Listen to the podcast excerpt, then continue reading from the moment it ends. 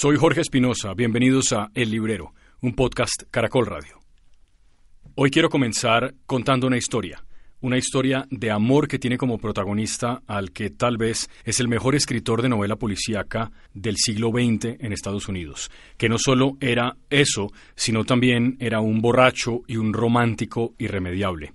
Se llamaba, porque ya murió, Raymond Chandler, y nació en Chicago en 1888.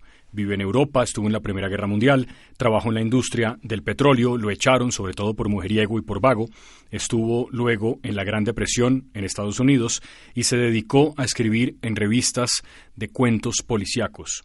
Luego escribió más y mejor, se casó con una mujer mayor que él, Sisi, y duraron 30 años juntos. Ella murió en 1954 y Chandler, que ya había publicado sus mejores novelas como El largo adiós o Adiós muñeca, se entristeció hasta matarse bebiendo en una tarde de 1959. Y en esos largos cinco años desde la muerte de Sisi, pasó que Chandler se olvidó de llevarse las cenizas de su esposa, con la que estuvo más de 30 años, y luego ordenar que lo enterraran junto a ella. Y cuando murió, cuando murió él, ella seguía en un mausoleo junto a otros muertos desconocidos. Y así siguió durante años. Llegó el cambio de siglo y un fanático de Chandler, Loren Latker, encontró algunas referencias que indicaban que el escritor, que Chandler, quería estar junto a Sisi, junto a su Sisi. Y entonces se puso a la tarea de conseguir un permiso para desenterrarla a ella, sacarla del mausoleo y llevarla junto a Chandler. Y en ese proceso, que fue largo y fue tedioso, por fin llegó hasta la etapa definitiva. Una audiencia ante un juez de Los Ángeles que tenía el poder de aprobar el entierro. El día de los argumentos, el juez oyó en silencio. Luego se recostó en su silla grande y de cuero, se quitó las gafas y le dijo a Latker Voy a concederle el desentierro, voy a permitir que lleve los restos de Sisi junto a Chandler, entre otras cosas porque yo mismo soy un fanático de las novelas de Raymond y porque su personaje, Philip Marlowe es el mejor detective de la novela policíaca. Y así, en esta historia que parece de no creer, en 2011 los enterraron juntos en el cementerio de Mount Hope, mientras una turba de lectores iban leyendo sus novelas en el camino que los reencontraría tantos años después. Las novelas de Chandler exploraban la vida en Los Ángeles, en California, durante la primera mitad del siglo XX, pero son más que solo misterios que tiene que resolver Marlowe, el detective que se inventó Chandler y que es su hijo pródigo literario. Hay también un examen de las relaciones entre las personas, de la mentira, del engaño, de la traición, del egoísmo, y también de la nobleza y del sentido del honor. En el librero, Hablaremos esta vez de novela policíaca, de novela negra, y nos acompaña desde prólogo el escritor Antonio García, conocido por algunos de ustedes como Erizo de Mar en su cuenta de Twitter. Este es un gran tema de viejoteca y es un gran tema de historieta porque es Batman baila Bugalú.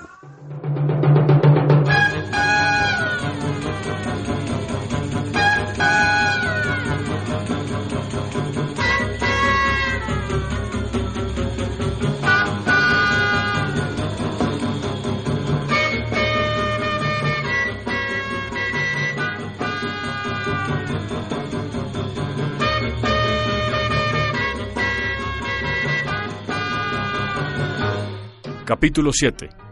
Crímenes y novelas adictivas.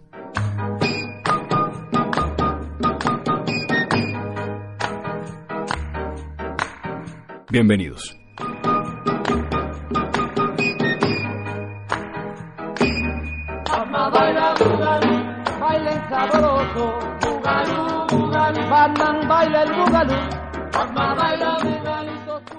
Bueno, yo tengo que decir que de las novelas policíacas que he leído últimamente, la que más me ha impresionado, que es de un autor que me sigue impresionando muchísimo, em, es eh, Elmore Leonard.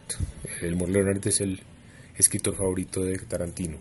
Tarantino eh, adaptó Ron Punch para el cine y es Jackie Brown, como la conocemos. ¿sí? La ¿no? y, y, yo lo leí, la, la primera novela que me leí de él fue una que se llama, en inglés se llama como Pick Up 52, en español la tradujo Vergara por allá en los no sé, debe ser como una edición del 90, se llamaba como El Juez, y no me gustó, pues yo como malo, como que era una mala traducción. Después ya le cogí la onda y lo he venido leyendo con muchísima devoción y le contagié a Pilar Quintana el gusto por Elmore Leonard, entonces somos fans. Escribimos una película que dirige Carlos Moreno, la dirigió y sale ahorita en, en como en octubre, ya debe salir, que se llama Lavaperros. Y la primera frase fue como, oye, hagamos, como el primer intercambio que tuvimos fue como, ¿por qué no hacemos algo como de Elmore Leonard? Y eso fue lo que terminamos haciendo. Y, y, la última novela de él que me leí es una que se llama Killshot, que es como tiro de gracia en español, pero en, en inglés le ponen Killshot porque hay una película que se llama Killshot, que es con... ¿Cómo se llama el de nueve semanas y media? Este que era boxeador y... Mm. Bueno, con él. y, y me parece que es como él en su en su mejor versión, pues. Y nada, yo lo recomiendo muchísimo, soy muy fan y creo que Killshot es la mejor. Es, es americano, estadounidense. Sí, es norteamericano, tiene unas 10 reglas para escribir muy famosas, como las 10 reglas de, para escribir de Elmore Leonard, uno las busca y ahí están. Dice que eh, nunca habrá una novela hablando del clima, que esos exclamó, aseveró y todos esos, ¿no? Que siempre ponga uno dijo eh, como que mucho cuidado con los signos de exclamación. no exagere. No, pues que eso, mejor dicho, si hay dos signos de exclamación en una novela, ya es suficiente. Pero, Toño, yo no lo he leído, pero cuando dices no se hable sobre el clima, el clima se va dando en la novela. Uno empieza a sentir el frío, empieza a sentir calor, empieza a quitarse el suéter, después la camisa. Que, es, por ejemplo, pasa en Padura, que está por acá. Ah, sí, bueno es. En eh, las, las cuatro estaciones. En las cuatro estaciones, sobre todo en vientos de cuaresma, es insoportable el calor. Sí, la neblina del ayer también tiene eso. O sea, claro, pero es que esa está, esa está basada en, digamos, en el clima. O sea, como son las cuatro estaciones. Y por supuesto que por cada una de las reglas que uno diga de algo que no se puede hacer, hay una obra maestra que utiliza eso y sigue siendo una obra maestra pero es difícil, pues digamos, es como de principiante, dice él, abrir una novela con el clima. Sí, sí. El día era gris y estaba haciendo frío y ya uno arrancó al revés.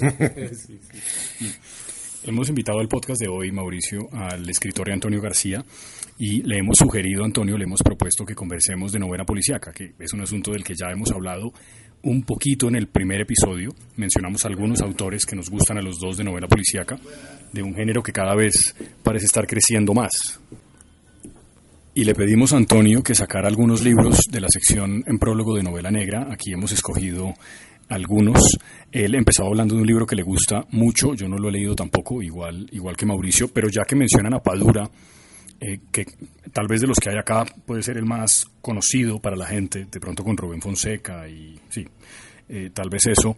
Mm, coincidimos en que Mario Conde es un gran detective, ¿no es verdad? Es un personaje que él ha logrado construir y, que, y que además, eh, después de la serie de Netflix, que también tiene, ¿no? que es un poco hace la adaptación de, de, las, de las cuatro estaciones, creo que es un personaje pues que está muy bien, es un detective que a mí me gusta que a mí me gusta mucho. Ahora, el orden es importante, ¿no, Mauricio? Leerlos en el orden en el que él empieza a escribirlos, desde el 90 hasta ahora. Yo creo que sí, yo creo que sí, aunque yo lo leí en desorden porque aquí antes llegaban ahí uno que otro por ahí sueltos. Sí. Yo empecé a leerlo en desorden, yo creo que yo empecé por la neblina del ayer que no es de las cuatro estaciones. Y después encontré Paisaje de Otoño y después ya empezaron a traerlo y ahí sí lo, lo repasé nuevamente en orden. Pero creo que es importante que esté en orden porque uno va como creciendo con el personaje. ¿sí? sigue, la, sigue la narrativa que cobija la serie, pues, es decir, y eso es como súper importante.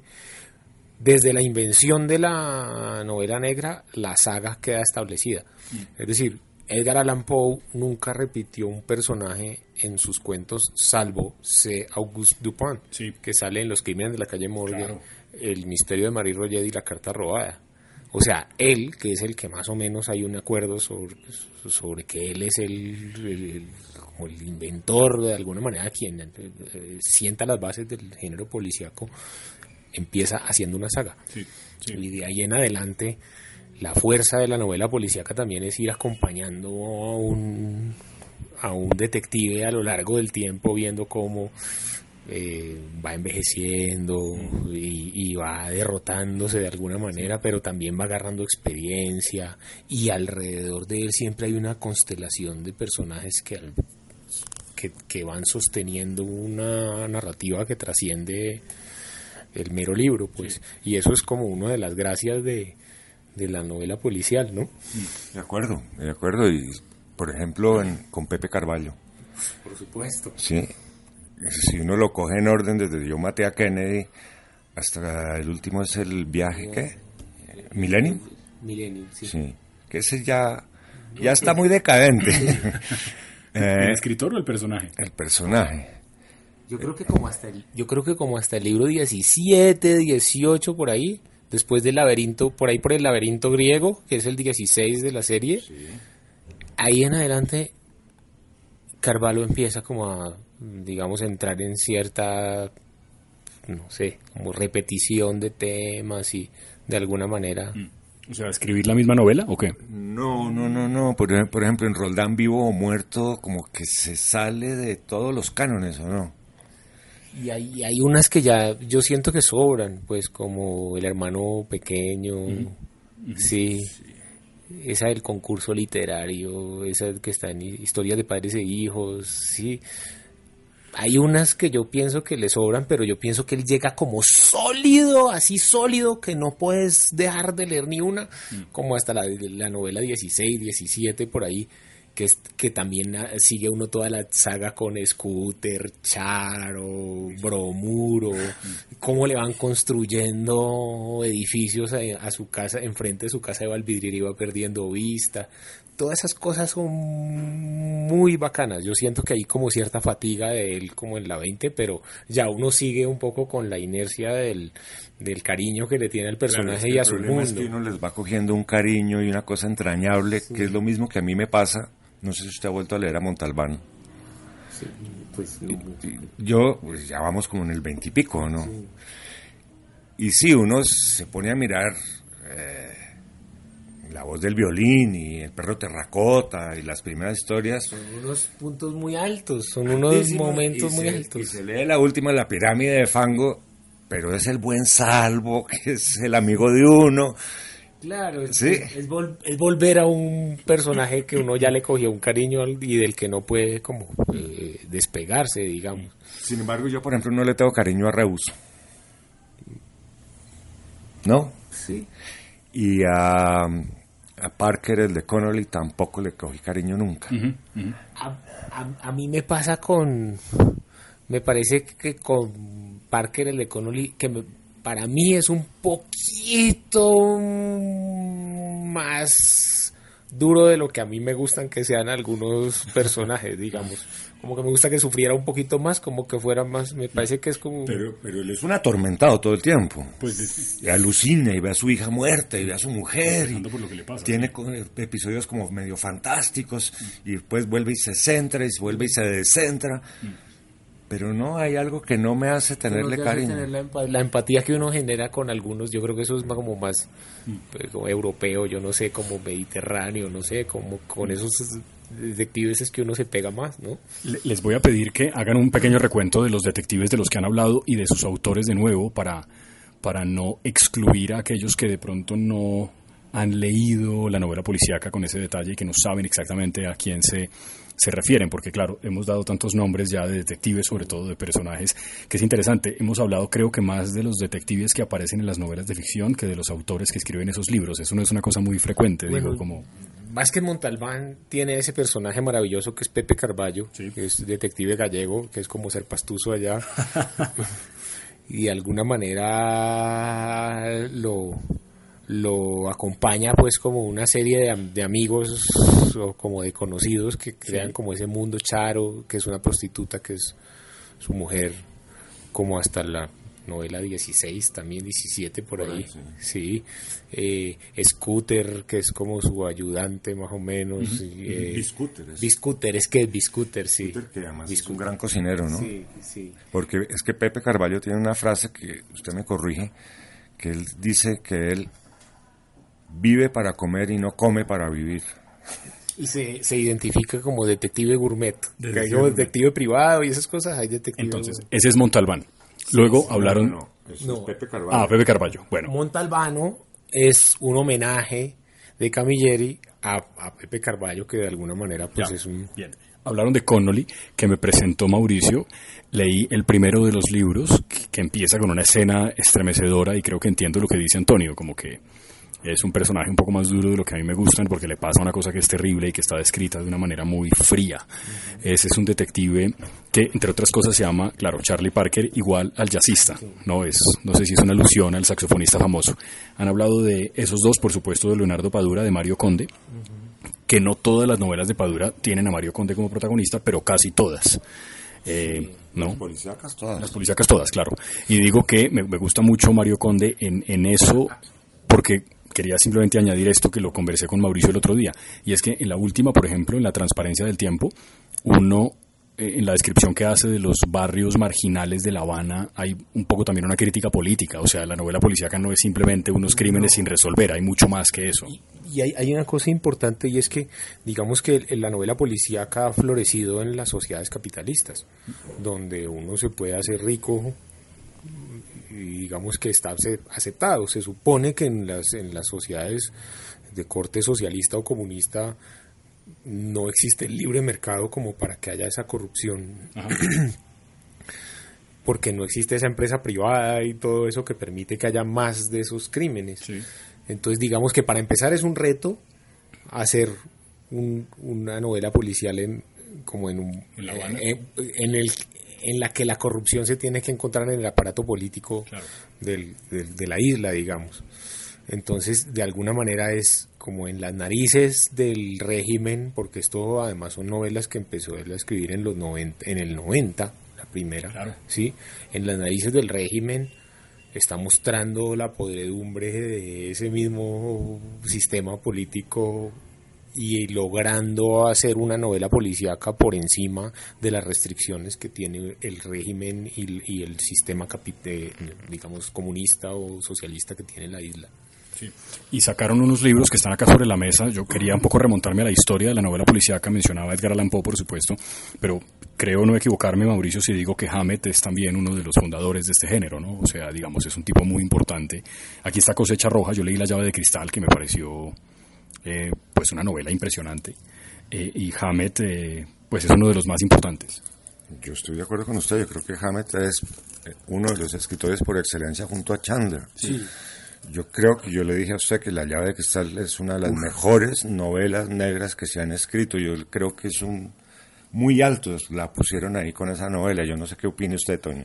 Yo esa no la he leído, Uy, esa me es falta. tremenda. Pero las otras sí y con mucha devoción también los cuentos.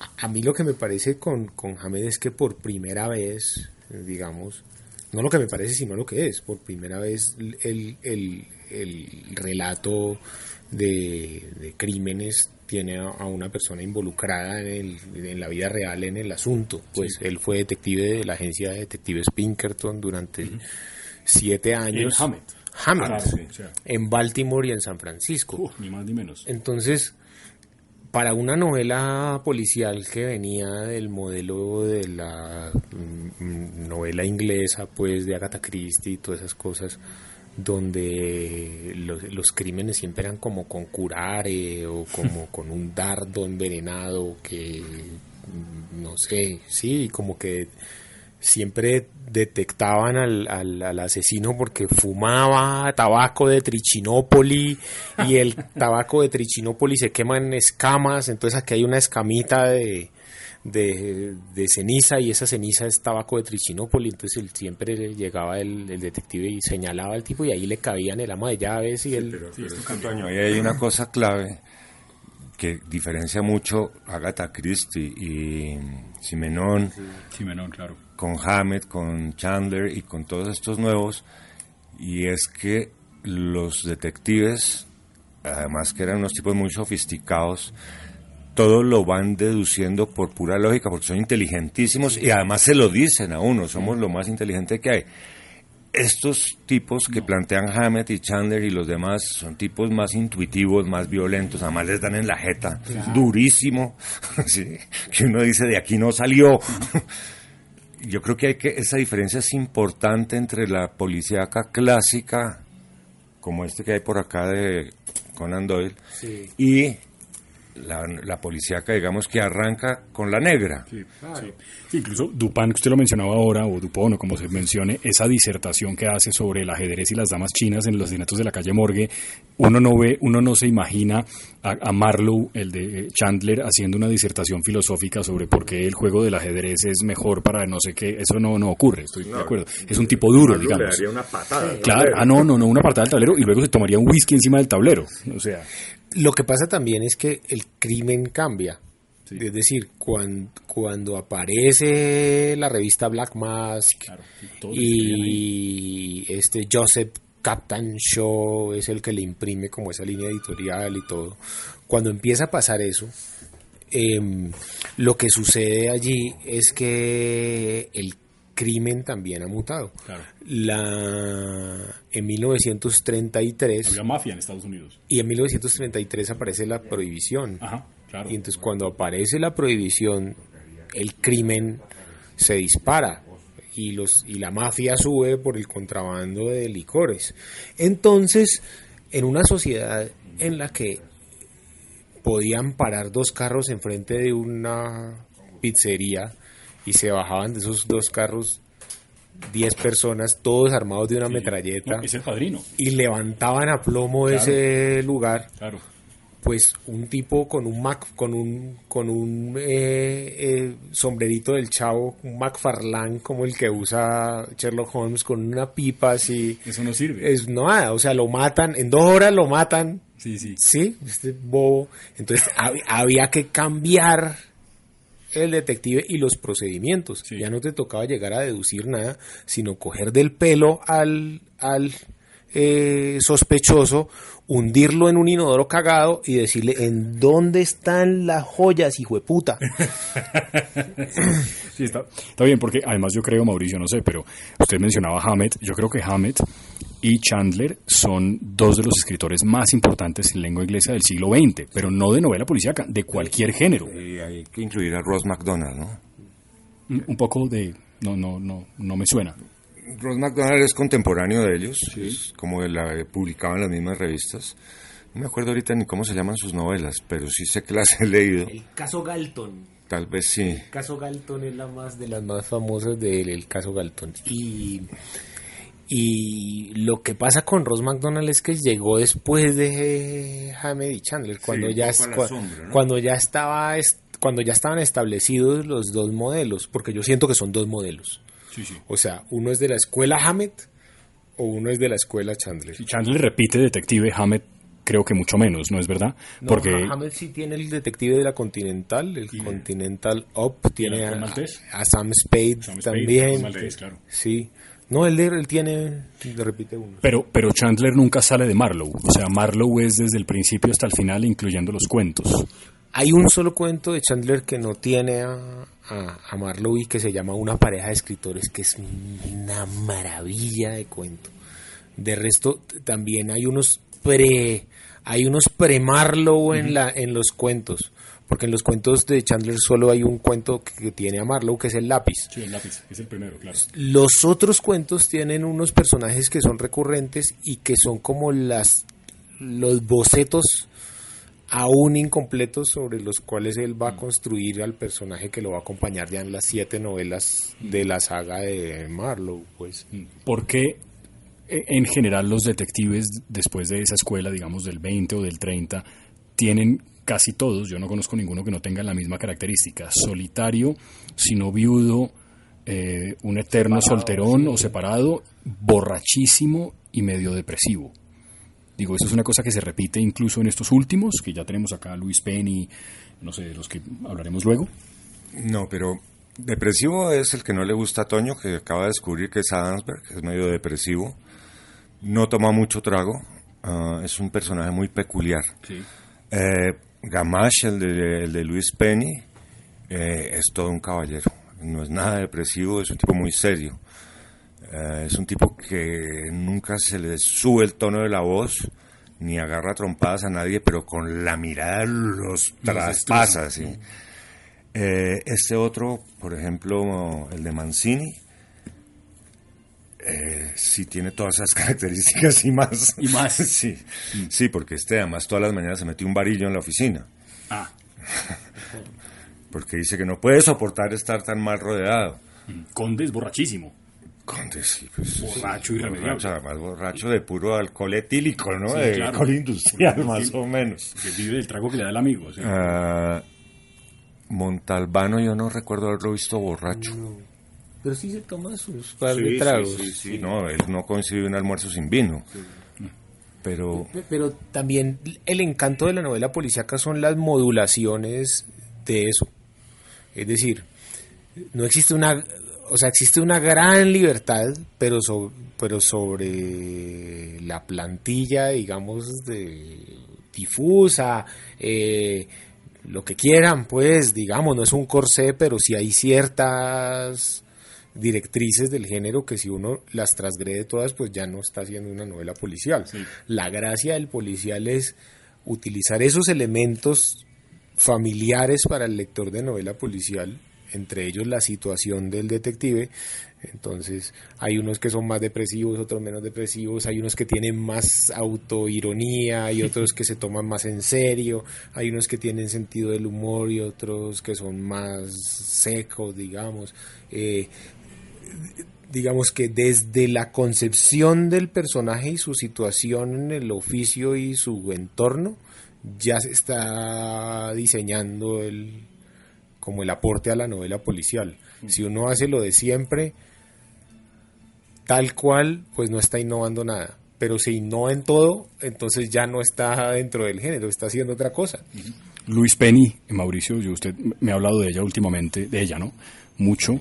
Eh, ya mencionaba el detective de Luis Penny, pero, pero cuéntenos un poco más de esas novelas, de ella, de ella que es contemporánea además, ¿no? sí, ella está viva y creo que ahorita salió a preventa para octubre la siguiente novela. Creo que van en 14 o 15 novelas. En español hay cuatro hasta ahora. Eh, curiosamente, las primeras eh, cinco novelas de ella no están traducidas al español. Entiendo que no quiso vender los derechos de esas primeras novelas. Ah, es un comisario, inspector Gamache, que es un tipo en sus cincuenta y pico de años. Sí. Pero estas novelas tienen algo que a mí me encanta y es que van acompañadas de historia. Entonces, mientras, está mientras están resolviendo el crimen, a uno le están contando historia del Canadá. ¿sí? En em, Enterrada a los Muertos, por ejemplo, que él es- lo han dado de baja porque lo hirieron, y uno se entera a través de la novela cómo fue que lo hirieron, va a Quebec y se queda a, pasar unas semanas con su antiguo jefe, que ya está retirado. Y vive, ese jefe vive en la ciudad amurallada de Quebec, y ahí le van contando a uno cómo era la relación entre anglófilos y francófilos, y cómo fueron las peleas y cómo fueron las batallas, mientras se está resolviendo todo el crimen, lo cual lo hace muy interesante. En este que traje a la mesa, eh, el crimen sucede en un monasterio de monjes como trapenses, una vaina así, esos que cantan gregoriano.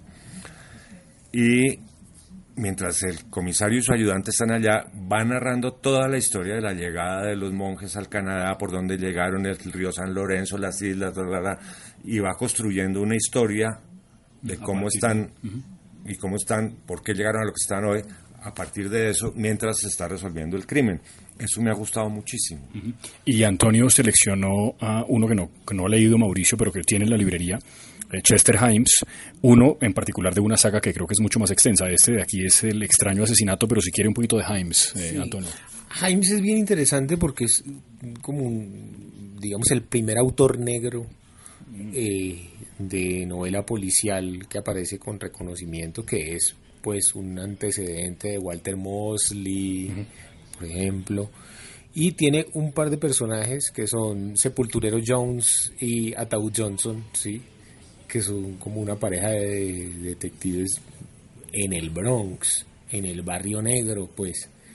Y, y es absolutamente duro el ambiente, digamos, en el que él como que eh, ambienta las, las, las situaciones y siempre hay un trasfondo como social importante de, de, lo que está pasando en el barrio y con la discriminación, todo eso. Entonces, por ejemplo, en Algodón, en Harlem, mientras ellos están resolviendo un crimen, hay un pastor que está eh, tratando de organizar una gran migración desde América a África de unos de una gente del Bronx que va a ir como a apropiarse de, de sus orígenes de sus orígenes y como una cosa. Entonces cuando uno está leyendo eso también está leyendo de las formas en las que embolatan a la gente las presiones sociales que hay ahí. Como que siempre hay un trasfondo de eso y me gusta mucho Chester Himes porque por mientras va contándote la, la, la investigación, está saltando a, a, ciertas cosas que están pasando en otros lados, tiene como una forma como polifónica de contártelo y es un asomo como a esa esa Norteamérica negra de los barrios bajos en, en, a mitad de siglo, digamos, no, pues digo, en la segunda mitad del siglo XX, los Ajá. 70, los 60, los 80. Ya aquí en la mesa eh, creo que es un mea culpa, digamos que mía, porque yo hubiera podido escoger algún libro, que últimamente con Mauricio hemos estado releyendo a Patricia Highsmith. Y, y, yo quería mencionar a Highsmith porque tiene una característica muy peculiar que yo creo que no encuentro en ninguno de estos, y es que con frecuencia los protagonistas de las novelas de Patricia Highsmith no son ni los detectives, ni los policías, ni los investigadores privados, sino más bien los criminales. Es contado desde la otra orilla y eso me parece que es fantástico porque además uno lee La celda de cristal o lee El cuchillo, que Mauricio me lo, me lo entregó para que lo leyera hace poco. Los cuentos misóginos. Y, y es una cosa curiosa. Es un poco como que todos, independientemente del origen que tengamos o de la educación que tengamos o de lo que sea, somos potenciales asesinos. O sea, uno, uno Solamente es que se den una serie de circunstancias que ni siquiera son tan particulares y uno puede terminar cometiendo un crimen atroz y tratando de tapar sus huellas en ese camino. A mí Highsmith me ha parecido un descubrimiento, pero sensacional, qué tremenda escritora. Bueno, a mí, como yo le conté mi historia, cómo llegué a la Patricia Highsmith. Un día me quedé sin lectura y Álvaro Botero me dijo, mire, acabo de terminarme esto. Creo que era uno, el primero de de, de, Ripley. de, Ripley. Y yo cogí eso y no pude parar, sí, eso sí, me lo devoré, me lo devoré. Y salí al otro día, estaba en Cartagena, cuando a los dos días que acabé eso, y me fui a ver qué había en la Librería Nacional, si había algo de la Highsmith, para poder seguir leyendo, porque es una cosa que se lo absorbe a uno. Sí, ¿no? impresionante. Es, yo no sé si a usted le pasa o a ustedes les ha pasado, pero yo cuando estoy leyendo la Highsmith de pronto digo, no vaya a hacer eso, le digo al personaje, Sí. porque me genera una angustia que digo, la va a embarrar, la va a embarrar, no lo haga. Sí, sí, Y lo hace, claro. Sí, sí. Sí, yo leí hace poco Crímenes Imaginarios y es eso, es un tipo que se va metiendo en el barro y en el precipicio y, y es eso, uno dice, pero no, pero no seas tan bruto, no puede ser. Omar de Fondo, que es un- una pareja que uno que está re mal y uno va leyendo y uno dice, aquí uno de los dos va a matar al otro. sí. Y, y es eso como decís, es decir, como que no tenés que tener una gran escuela en el crimen para No. volverte un asesino en los libros de ella. Sí, Bueno, puede ser uno un contador público juramentado en la página 3 y en la página 37 está apuñalando con sevicia a una persona. Claro, en- en- por ejemplo, en El Cuchillo, que es muy famoso, el asesino es un librero. y el librero, eh, digamos, hace todo un plan para que no lo vayan a, a capturar, para tener una lo que él supone que es una coartada perfecta, que, que entre otras el detective que aparece en el cuchillo es creo que un gran personaje con esa frialdad que tiene, porque es un tipo bajito así como con cara de nada, pero en algún momento coge al librero que es un tipo gordo, grandísimo, y le pega una bailada en el piso, le rompe un brazo, le daña las gafas 50 veces, y es eso, es, no, no es un, no es un, ¿cómo fue que dijo? Un, un contador certificado, sino un, contador un- público juramentado. un, sí. un librero de Newark en New Jersey y es un crimen espantoso. Qué novela tan, tan, tan impresionante esa de, de Highsmith. Y además sacó, no sé si Toño o Mauricio, el gran arte de Rubén Fonseca. ¿no? Eso es también palabras mayores. No, pues Fonseca es un maestro y también, digamos, le admiro muchas cosas. Por ejemplo, eh, Agosto tiene eso de que te va contando la historia mientras te va eh, resolviendo, digamos, el crimen con el comisario Matos y todo eso. Toda esa etapa de Getulio Vargas y todo eso está allí. Segundo, me parece, por ejemplo, que con eh, libros como Bufo y Spallanzani, que tiene otro, otro, otra traducción, Mundo Prostituto de no sé qué, una cosa así. Pero bueno, en eh, Bufo y Spallanzani era como yo la conocía. Es el tipo de novela que conjuga. Yo pienso que los es, como que hay un tipo de policial que es culto, tipo Humberto Eco y Uy, sí, que también es buenísimo. Que es un tipo de policial culto y hay un tipo de policial que es como callejero. El que quiere ser el que el callejero que quiere volverse culto y quiere meterle un elemento como de, de, de alta cultura a su novela, generalmente le chilla el violín mal. Y el que el, el, el que tiene estas tramas así muy Humberto Eco y todo, cuando se quiere meter a los bajos fondos se ve como un niño gomelo estúpido ahí, ¿sí? En, en, en Dockers y en Topsiders. en Dockers. Yendo a resolver a los bajos fondos un crimen ahí. Sí, se ve mal, se ve como un gomelo ahí tratando de ser malo. Rubén Fonseca lo logra uno se lee Bufo y Spallanzani y hay una cosa como sobre eh, la caballería roja de Isaac Babel, tiene como exploraciones literarias interesantes, sí, o sea, esas cosas son difíciles encontrarlas en un escritor que conjugue el mundo de lo más intelectual con la calle. Mm. Eso casi siempre sale mal y a Fonseca le sale súper bien. Sí, Mauricio me ha insistido mucho en que lea los cuentos, ¿no? Ya hay un par de tomos de los cuentos, ¿no? De Rubén Fonseca. Están los tres tomos publicados. Hay unos cuentos maravillosos. son unos cuentos, no, es que no, tiene, no hay palabras para describir esos cuentos, eso sí es el máximo que yo me he leído en cuentos. De una violencia. Sí, feliz año nuevo.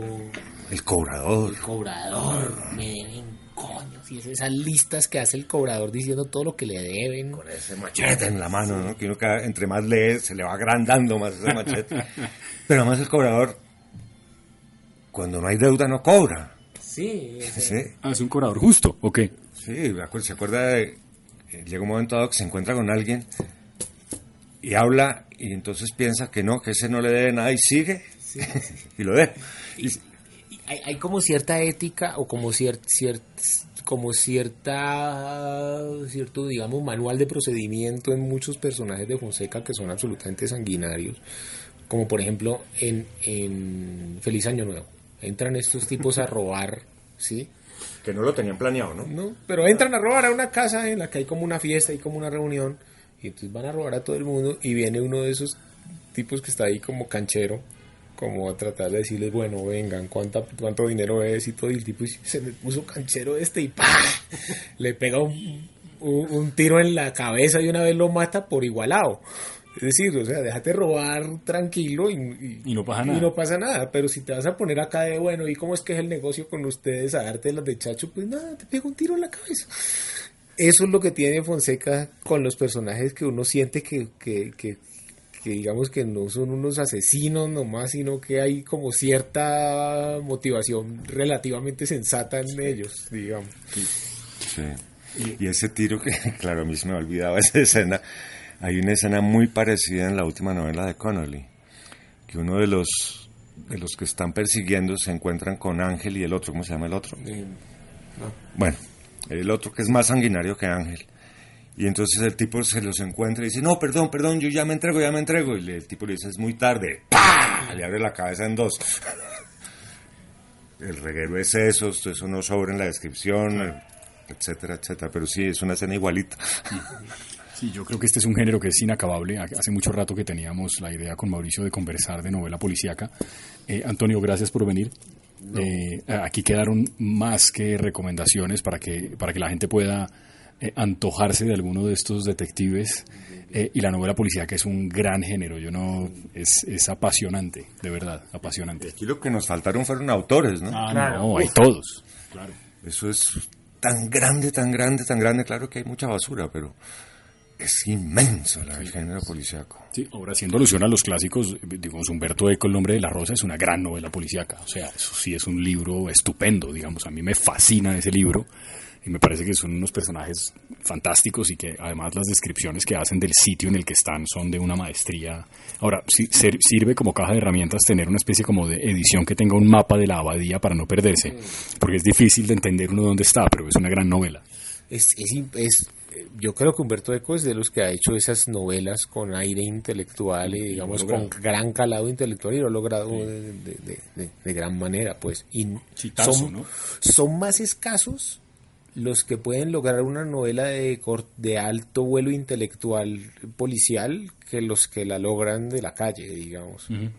Ahí, eh, porque eso es difícil de conjugar ambos mundos, digamos, sí, como que generalmente el crimen ocupe, ocurre como en unos bajos fondos en los que no hay arte, ni hay bibliotecas, ni eso. Eso es un tipo de crimen más más literario.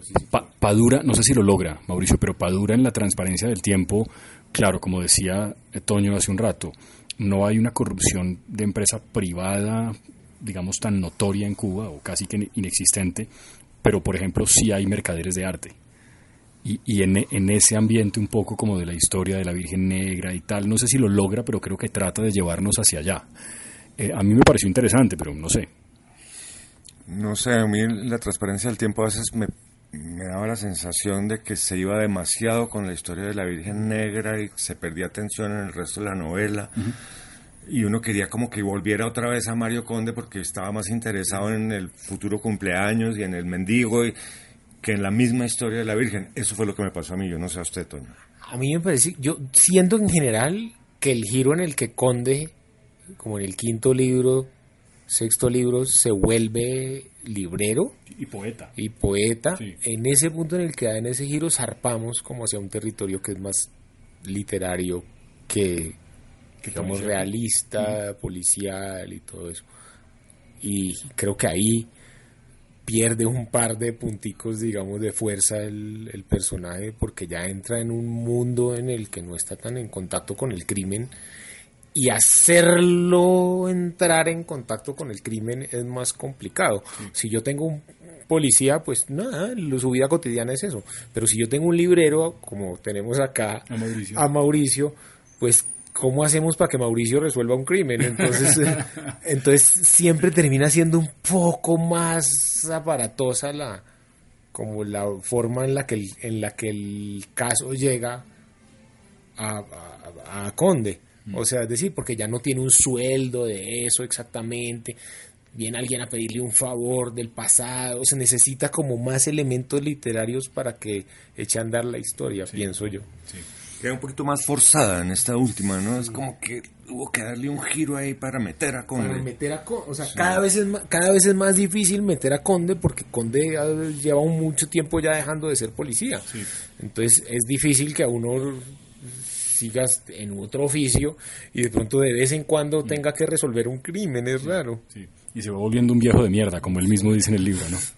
Gracias, eh, Toño, de verdad, por venir. Que qué bueno que haga parte del librero. Y, hombre, eh, siga leyendo novela policía que nos sigue contando que hay que leer. Gracias, Toño. No, muchísimas gracias a ustedes. Muy agradable esta conversación.